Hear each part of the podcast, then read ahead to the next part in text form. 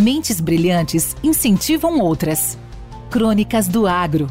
Com seus especialistas e líderes comentando, opinando e analisando diversos assuntos através da sua ótica e de sua experiência. Seja você o fator multiplicador. Boas práticas. Boas ideias.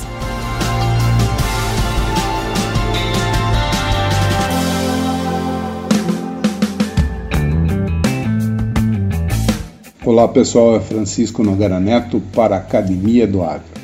Hoje eu queria conversar com vocês na nossa primeira participação sobre uma das tecnologias desse universo de tecnologias digitais que foi um dos primeiros a serem inseridos no agronegócio, que são os mapas de colheita.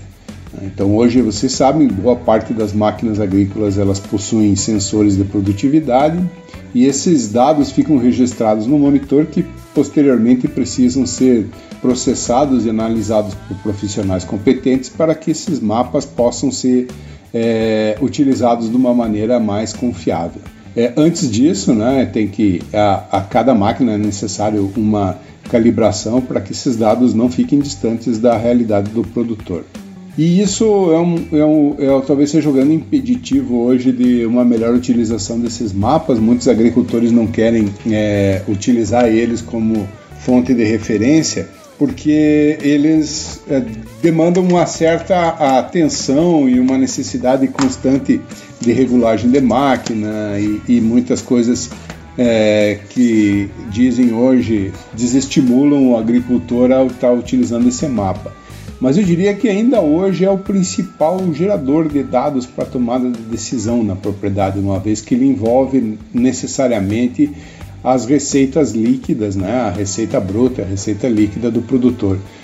E esses mapas eles precisam ser é, analisados, interpretados e, e, enfim, passar por uma série de ferramentas analíticas, né, de geográficas, né, é, estatística, geoestatística e tal, e a gente consiga então ter mapas bem confiáveis e com isso algumas aplicações são bem claras nesse processo. Uma, uma delas seria a aplicação de fertilizantes em, em, em taxa variável, né, conforme a extração que nós tivemos da cultura, isso num ano com custos de fertilizante relativamente altos seria já um grande benefício que vocês têm. Outro, outro ponto também é quando você tem alguma variação de manejo, de variedade, ou talvez de uma aplicação de alguns produtos, fertilizantes, enfim, é, toda essa uma grande quantidade de, de, tecnologias hoje disponíveis, então seria você é, avaliar se essas tecnologias foram efetivamente eficazes ou não, se elas te proporcionaram algum aumento de receita. Mas eu queria hoje focar muito mais no mapa que eu gosto muito, que se chama Receita Líquida por Área. Né? É, esse, esse mapa de receita líquida por área é um mapa que ele nos é, leva a várias é, considerações é, administrativas né, da propriedade e, e eu posso garantir para vocês que todo produtor que vê um mapa de receita líquida por área nunca mais sai daquela sala igual a quando entrou. Por que, que eu falo isso? É, a gente tem vários casos aqui que tem processado, analisado essas ferramentas, né? Essa ferramenta processado, analisado esses dados e gerado esses, esses mapas. Então eu vou contar para vocês aqui uma experiência que a gente teve, né? Uma com soja, outra com milho é, nas últimas safras, né? Em que né, a gente estimou uma faixa de preço é, de custo total da, por, por hectare na faixa de 4.500 a 5.500 reais. Isso são custos é, gerais para o estado do Paraná, fornecidos pelo DERAL, né? então são custos que podem variar de região para região, enfim, a questão de custo ela é talhão por talhão, propriedade por propriedade, enfim, cada um tem um custo diferente, mas via de regra dá para se utilizar um custo entre 4.500 e 5.500 reais tanto para o milho verão, milho safrinha, quanto a soja verão.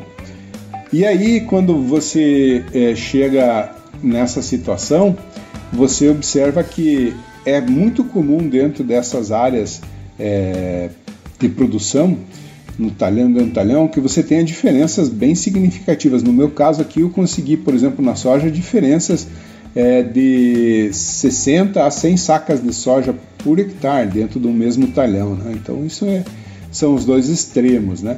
Nessa situação de você comparar uma receita líquida entre esses extremos, nós tivemos diferenças de receita de 9 mil reais por alqueire, considerando um preço de venda da soja de 140, 150 reais a saca. Né? Então você, é, perdão, é 9 mil reais por alqueire e 3.700 reais por hectare de diferença de receita líquida. Praticamente você consegue fazer outra lavoura com a diferença de receita entre os extremos. Mas os extremos são situações que, é, enfim, tem características, por exemplo, de uma cabeceira de lavoura, alguma área que foi perdida por amassamento, e, e, e são, não são áreas muito significativas, né?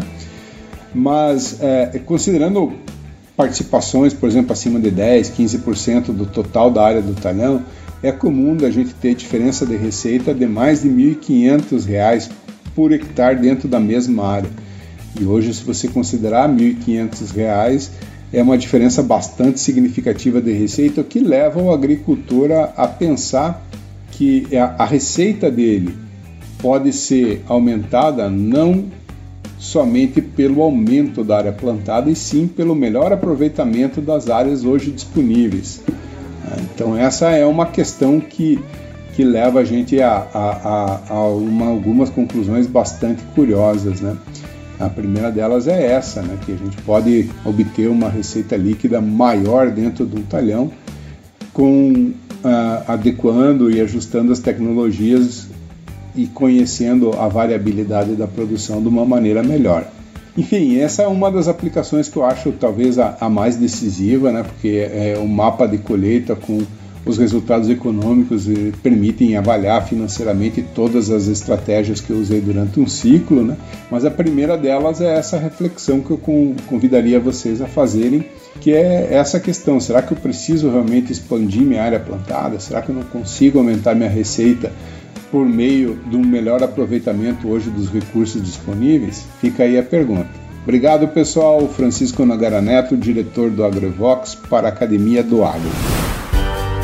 Com temas expressivos e dinâmicos, esse intercâmbio semanal visa oferecer um melhor desenvolvimento em suas habilidades profissionais e nas atividades e práticas do seu cotidiano.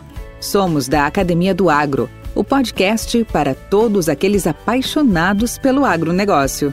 Te aguardamos no próximo episódio. Até lá!